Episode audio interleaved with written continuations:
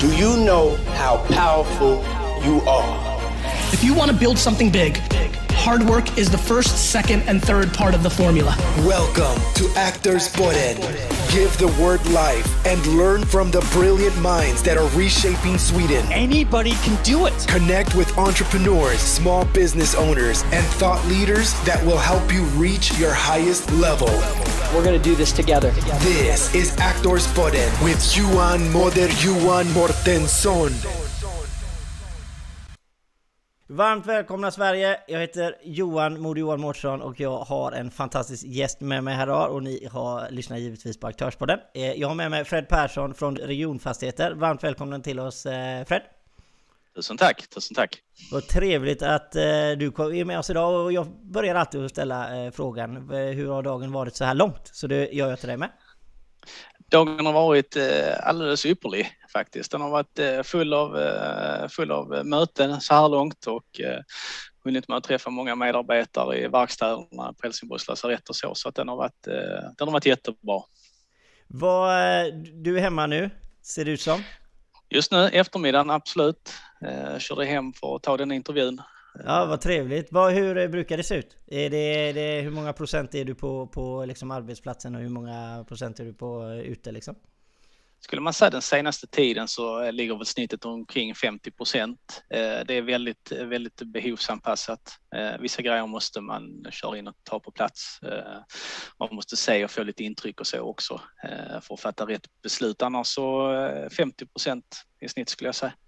Men eh, vad, är, vad är tjänsten så att säga? Eller vad är det för befattning du har? Eller vad, vad gör du om man ska säga så? Ja, jag ska börja med att säga att eh, du sa Region Syd. Det är region, regionfastigheter och Region Skåne.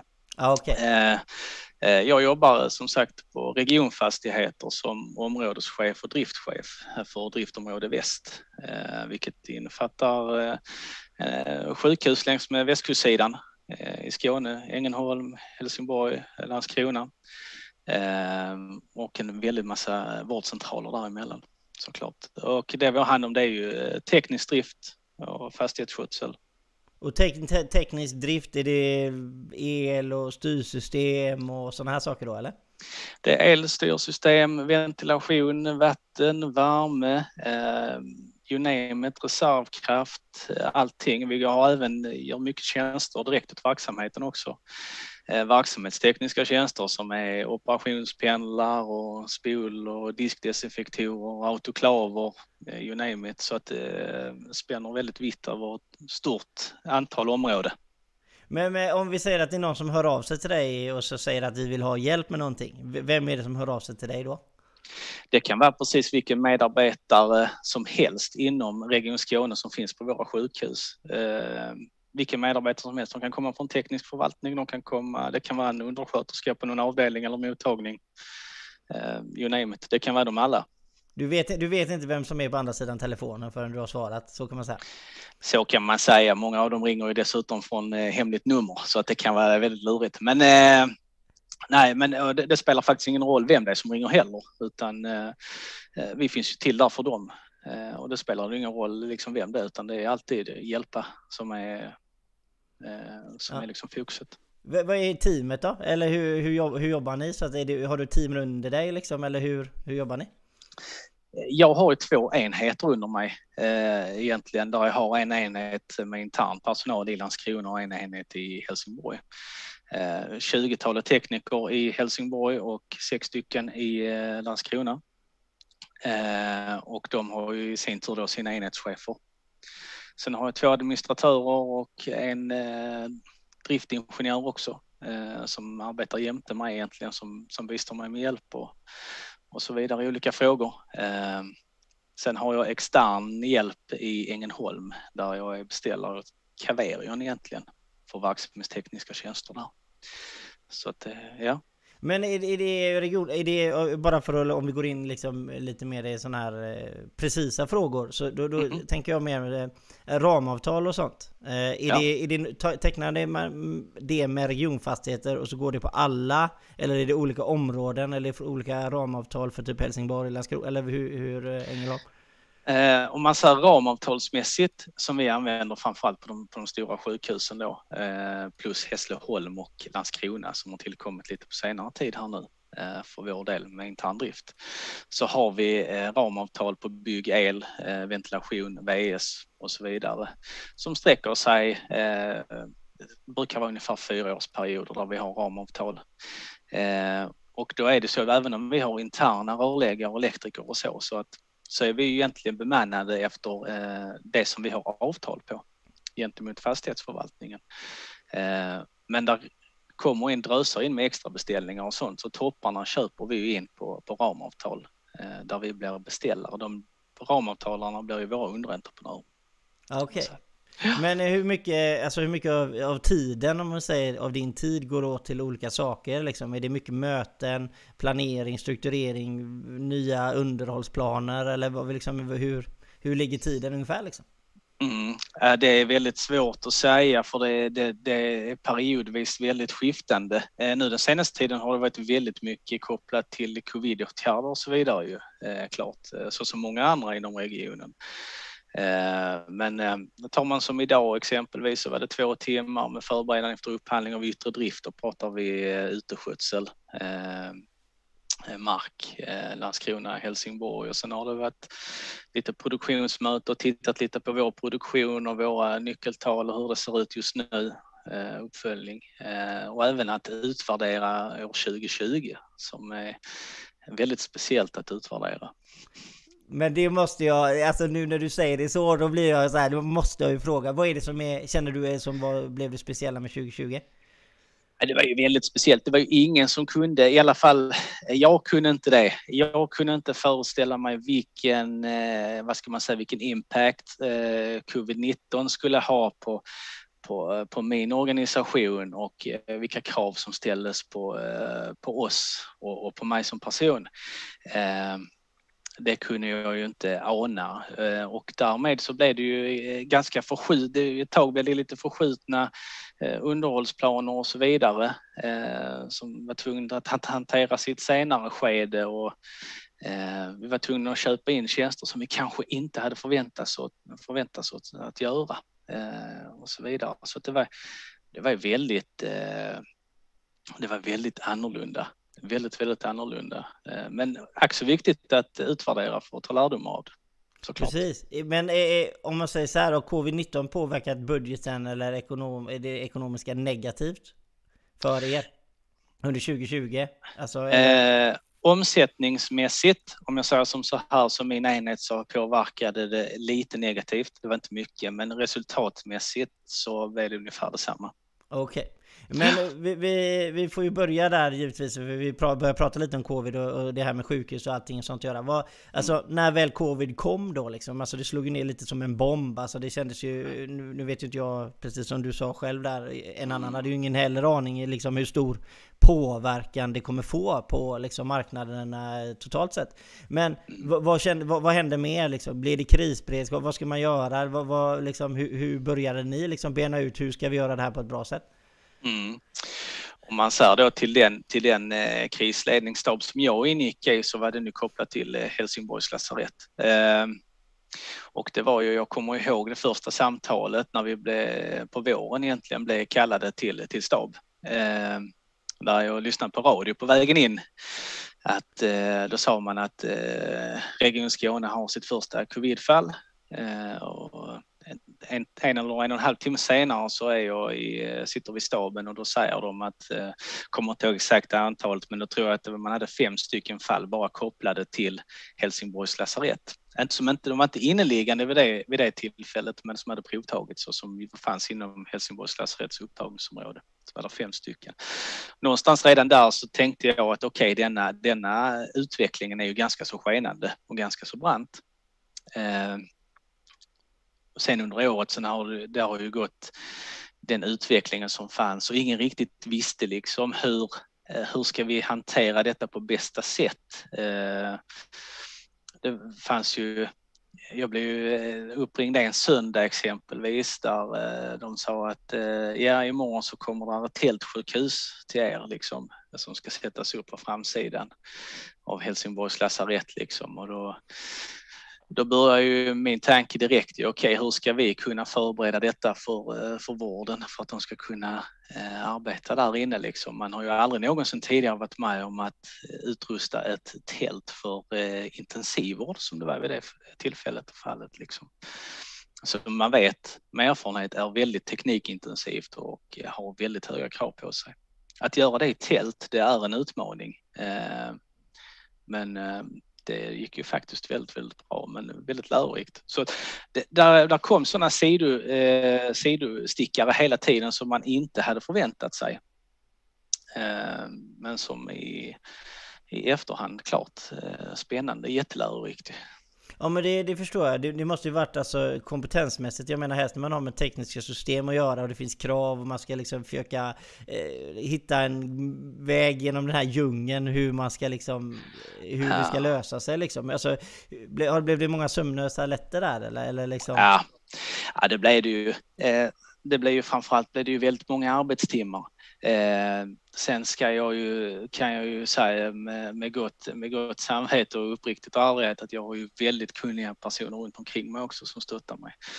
Eh, både min egen eh, enhet eh, i Helsingborg men också i de andra grenarna med teknisk förvaltning och projektledare och så vidare som, eh, som hjälper till väldigt bra och väldigt väl. Eh, och samma externa samarbetspartners såklart, sakkunniga inom diverse områden där kan det ju vara att, eh, som i det fallet, där kom ju ett, eh, ett tält ju som Socialstyrelsen ägde. Eh, och det är egentligen, egentligen en produkt som var framtaget liksom för, om man säger krigsskador, slarvigt uttryckt, lappa och laga skotthål och så här. Och, eh, men vården behövde ju IVA-platser och det är en stor skillnad. Så att när väl tältet stod på plats och så ju så Eh, fick jag ju försöka förklara för eh, de mycket, mycket kompetenta överläkarna och de som sitter med där som är extremt duktiga på sitt. Eh, liksom att det här, den här funktionen som vi upphör just nu när Socialstyrelsen och militären är klara med sitt skiljer sig väldigt mycket från er kravspace. Och så här, så här lång tid kommer vi behöva för att kunna nå, nå era krav och det ni vill. Eh, och det var ju allt från medicinsk gas till ventilation undertryckt i tältet. Det skulle eh, göras landgångar som var väderskyddade. Eh, viss verksamhetsteknisk utrustning som skulle på plats ute i tältet och det var massa, massa åtgärder och så. Men vi rodde det i hamn rekordsnabbt vill jag säga. Det är, det är liksom det är ingenting så som händer liksom varje år och det, det är inte någonting som hänt på väldigt, väldigt många år om vi ska se till vår eh, mm. ex, eh, existens håller på att säga. Eh, läste spanska sjukan men det är ju många år sedan. Eh, nu vet jag inte om det är någon annan. Jag ska inte säga att jag är någon medicinsk expert eller när det kommer till historia heller. Men eh, om vi säger så här, de positiva sakerna som du känner att ni har tagit med er för att eh, koppla på systemen till sjukhuset till ett externt eh, nät, eh, eget eh, liksom så här som, som tältet och något sånt är. Alltså vad, vad sa, hade ni den förberedelsen så att det var väldigt lätt att liksom koppla vidare? Jag menar det är ju UPS-drift och det, alltså det är ganska mycket saker som ska vidare liksom. Var det lätt att koppla på systemen? Det var inte lätt, det ska jag inte säga, men på grund av att man bygger sjukhus som man gör eh, försöker att hålla dem infrastrukturmässigt ganska så flexibla och eh, robusta kopplat till den anläggningskännedom som vi har eh, så var det görbart eh, på väldigt snabb tid. Eh, men att det var, att jag ska sitta här och säga att det var lätt, det, det kan jag inte säga. Eh, Precis som du säger, UPS, det ska vara rätt eh, kraftslag, matning eh, och så vidare. Medicinska gasen var ju någonting som var en väldigt stor, väldigt stor eh, punkt att, att få check på och det klarar vi.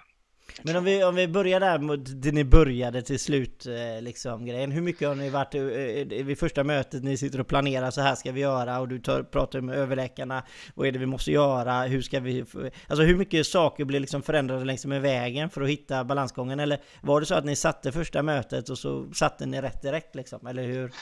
Nej, eh, jag ska inleda och säga att vi är inte klara än. Eh, vi är inte färdiga. Eh, det finns fortfarande en situation att, eh, att ha i beaktning och man, det pratas väldigt mycket om en, eh, en fas 3 eller vad man ska kalla det, etapp 3, hur man nu väljer att uttrycka det. Så att jag känner väl inte att vi är hemma på något sätt eller vis. Eh, men det var någonting som förändrades över hela tiden i takt med att eh, sjukvården eh, lärde sig mer om den här smittan och viruset också. Så kom det ju nya rön, där kom nya förhållningssätt att, liksom, att ha i beaktning hela tiden. Det är en infektionssjukdom egentligen, ett virus här nu. Då börjar man på de ordinarie infektionsplatserna som finns, isoleringsrummen och så de kom ju väldigt snabbt att inte räcka till så då blev det att vi fick ju eh, upprätta och förändra eh, befintliga andra vårdrum till isoleringsplatser istället ju, eh, med helt andra krav än vad som var där ursprungligen. Och då finns det ju olika generella förutsättningar beroende på i vårt fall var i huset man placerar dem, hur aggregaten ser ut, om det är roterande värmeväxlare på återvinningen eller om det är vätskeburen och så vidare. Det finns en mängd sådana här olika förutsättningar att ha i beaktning. Liksom. Och där blir ju min input eh, till de medicinska beslutsfattarna egentligen eh, vilka förutsättningar vi hade på olika ställen och vad vi, vad vi kunde bistå med och vilka förändringar vi kunde göra i vilken takt och så. Så det var ett väldigt fint samspel där eh, måste jag säga. Ja men för någonting som jag tänker typ att nu har du varit med i, i och varit driftansvarig ett tag och du har liksom koll på sakerna. Tänk om du mm. hade varit helt ny på, nytt på jobbet. Mm. Alltså jag menar, ja. alltså det finns ju mycket saker som man ändå får förstå att eh, nu är det tur att du, man har, du, du, har jobbat länge och du har haft erfarenheten och ni har jobbat ihop ett sammansättat team. Tänk om ni hade mm. liksom blivit utsatta för det här eh, och så ni hade varit lite nya allihopa liksom. Det hade ju varit lite skillnad kan jag tänka mig. Ja, samtidigt så, så känner jag att jag i ryggen kommer från en, en organisation, regionfastigheter med 350 eh, anställda, alltså inom regionfastigheter där det finns mycket kompetens och att om inte hade varit jag så är jag helt övertygad om att då hade det varit någon annan. Eh, så jag kan ju bara känna mig eh, lite hedrad av att få vara den som, som blir kallad av vården. Liksom. Men om, jag känner samtidigt att vi är ganska robusta i oss själva så skulle inte jag eh, kunna så, så har jag ersättare som också är mycket, mycket duktiga och, och kunniga så att vi hade nog rutt i hamn. Eh, Ödmjukt. Ja, men det är ju så att vi, vår styrka är ju vår, vår bredd och vår samlade kompetens. Och jag kan ju inte allting, absolut inte, men med mina medarbetare och de övriga jag har i regionen och regionfastigheter i ryggen liksom, så finns det en enorm kompetens. Liksom. Och det gäller ju bara att det du sa med erfarenheten, det du bygger med erfarenheten i mångt och mycket, det är ju egentligen du lär dig kontaktvägarna, vem är bra på vad och plocka just den där spetskompetensen vid rätt tillfälle och veta vad du ska ha av dig. Det, det är en styrka. Men har det blivit lite möte med, utan att nämna namn, några underentreprenörer liksom för att hjälpa till att stärka upp eh, inom vissa experter eller expertisområden så att säga? Absolut har det blivit det. Eh, det kan ju eh, ett exempelvis, jag ska inte nämna några, några företagsnamn och så, men vi har ju fått väldigt mycket hjälp av, av entreprenörer kring vad ska man säga, passagesystem och så, framförallt när man pratar nu vaccinåtgärder och så. Eh, vi har fått väldigt mycket hjälp eh, byggnadsmässigt, alltså eh, bygg, snickerihjälp har vi fått jättemycket hjälp av, av ett par olika faktiskt eh, ramavtalsentreprenörer. Mycket hjälp har vi även fått eftersom att covid har ju haft den karaktären som det har haft så har vi fått mycket hjälp eh, ventilations och gasmässigt också. Eh, absolut.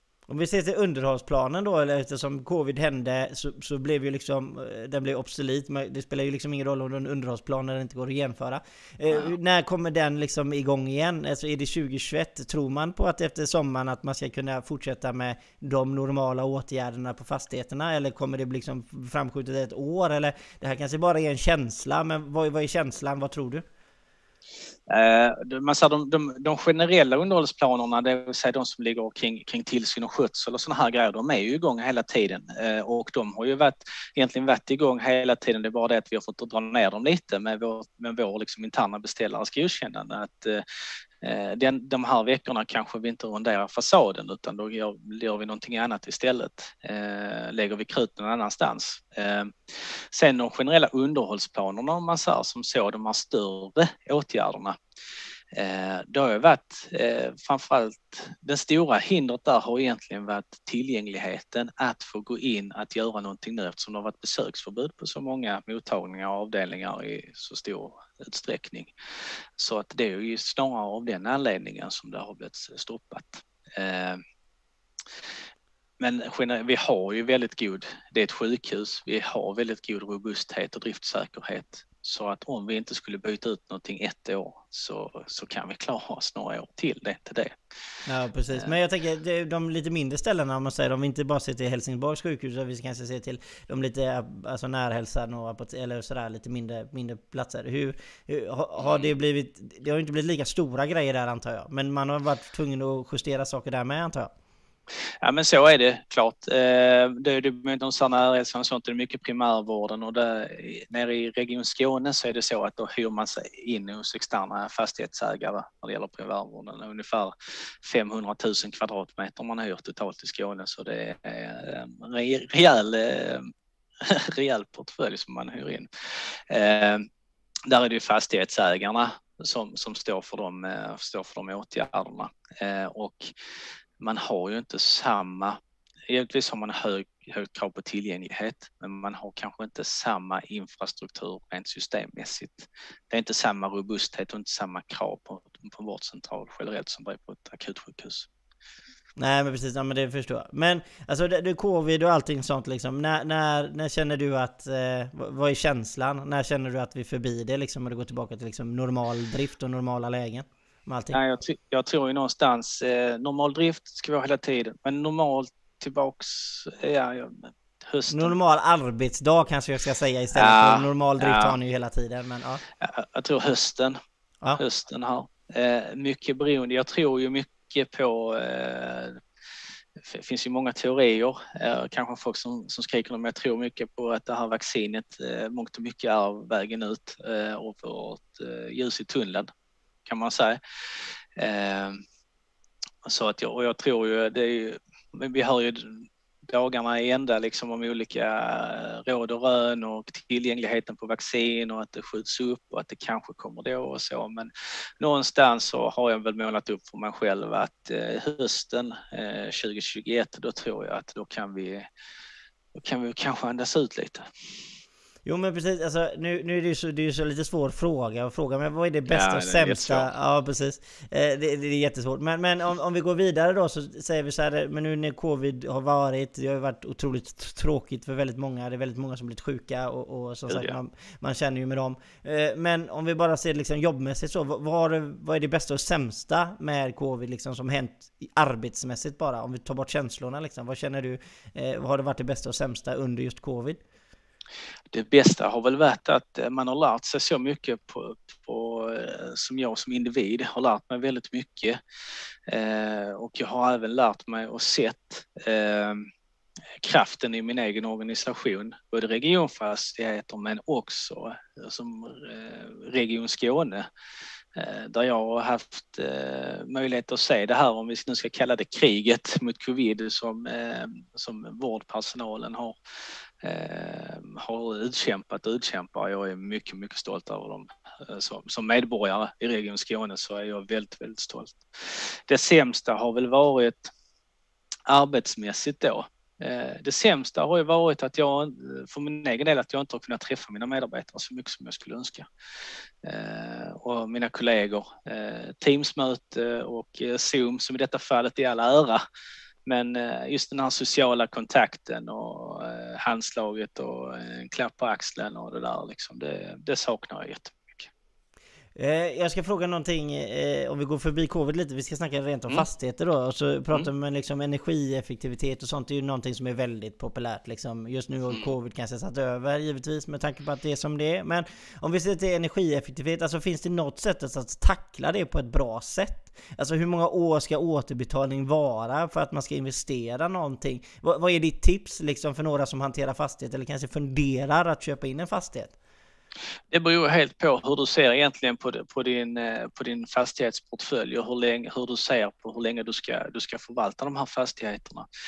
Eh, här är ju, eh, som jag som sysslar med sjukhusdrift, det är väldigt, vi ser ju inte att vi ska sälja ett sjukhus om tio år liksom. Eh, det ska vi ju inte ehm, jag kan väl tycka att den, eh, som generellt, om det är någonting som betalar sig på en tioårsperiod så ska det göras. Eh, sen har jag givetvis respekt för att alla kanske inte sitter med de alltså resurserna att göra det.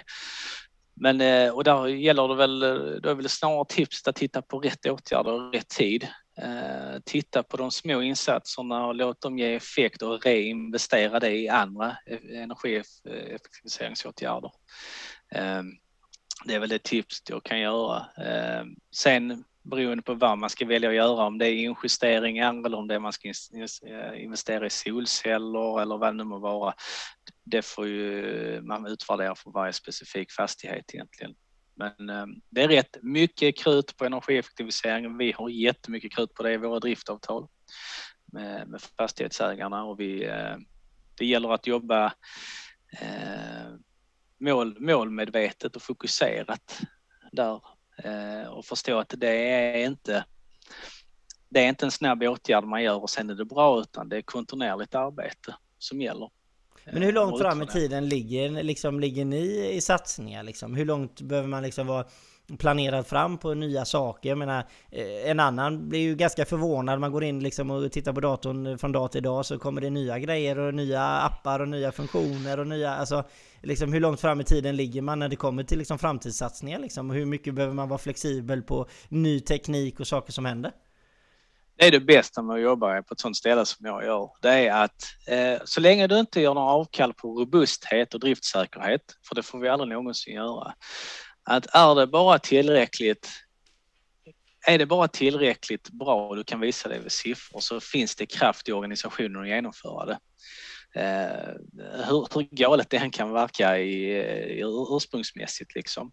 Eh, så är det liksom inte de hinner utan är det tillräckligt bra man kan visa det med beräkningar liksom och slänger upp det till, eh, till energirådet som jag väljer att kalla de som sitter och beslutar de här eh, investeringarna liksom så, så känner jag att det, då kommer det igenom.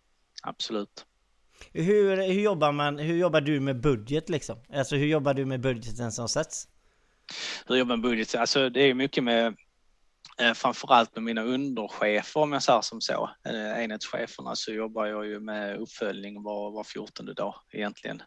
Eh, och vi tittar ju på utfallet framförallt då vid månadsbokslut och ehm, de får liksom förklara och de får, de får berätta vad de ser framöver.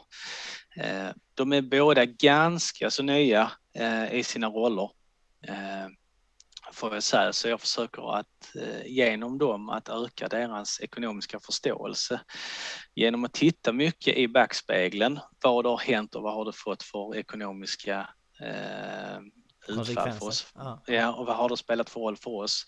Får man någonstans den kopplingen och den förståelsen så blir det mycket lättare att titta framåt sen. Eh, när man vet att några åtgärder är på gång och hur kommer det påverka mig och mitt, min budget och mitt utfall? Jobbar vi så så tror jag att vi får knivskarpare budgetar. Vi kan göra prognosjusteringar när det tillåts på ett mer knivsäkert sätt, alltså mer pricksäkert. Eh, och enhetscheferna och jag, när i deras återrapportering på mig, kan förklara på ett bra sätt varför det har blivit som det har blivit. Vi kan inte förutsäga allting, det kan vi aldrig göra. Eh, och vi får ju aldrig någonsin säga, att, säga till vården att liksom, nej, vi kan inte underhålla ert system för det finns inte budget för det. Utan eh, det, det, finns ju inte. Eh, det ska ju bara funka hela tiden. Men om det är så att vi har en avvikelse så ska vi kunna förklara den. Men det här med nyckeltal och sånt är ju alltid intressant och alla verksamheter har olika typer av nyckeltal. Vad är det för nyckeltal liksom som ni tittar på liksom? Vi tittar mycket på eh, felavhjälpande underhåll per kvadratmeter. Vi tittar på drift, tillsyn och skötselkostnader per kvadratmeter det är ofta sådana och sen är det givetvis sjukdomstal och så som alla andra gör. Ehm, Vilket är ditt favoritnyckeltal? Mitt favoritnyckeltal? Mitt favoritnyckeltal det är när, det är när både är för, det är när egentligen när DTS eh, kvadratmeterkostnaden eh, är högre än FAU-kostnaden. Det innebär att då åtgärdar vi mer, eh, alltså då, då arbetar vi mer proaktivt än reaktivt. Det vill säga, där uppstår inget fel utan vi tar det innan vården har ens uppmärksammat att det har varit något som har varit på galet. Liksom. Det måste ju vara något väldigt bra. Är det, är det, för, för många gånger så pratar man ju att om man inte tar, tar, tur med saker på det i rätt tid så kostar de ännu mer pengar sen. Alltså eh, en fasad som bara blir dålig, mm. vattenskadan ökar och du kanske måste byta mer liksom. Alltså hur mycket jobbar ni? Jobbar ni så mycket proaktivt att man försöker hela tiden liksom ligga före kurvan? Vi arbetar väldigt mycket proaktivt och vi sysslar just nu faktiskt på att lägga om hela våra, man säger, våra eh, underhållsplaner och tillsyns, tillsynsplaner eh, som vi arbetar väldigt hårt med just nu. Eh, faktiskt i sittande stund när du och jag sitter här så eh, vet jag att eh, administratörerna sitter och hackar in massa i systemen här nu. Eh, så det arbetar vi väldigt, väldigt mycket med och det är givetvis som du säger kopplat till ekonomi så tror jag att det är väldigt, eh, att det finns mycket att hämta att arbeta proaktivt. Vi har ju också väldigt, om man säger de här mjukare värdena som ändå är värda otroligt mycket för oss och det är just att vården inte märker av någon typ av fel. Det vill säga att vi åtgärdar det innan, eh, innan det blir, får någon konsekvens för vården.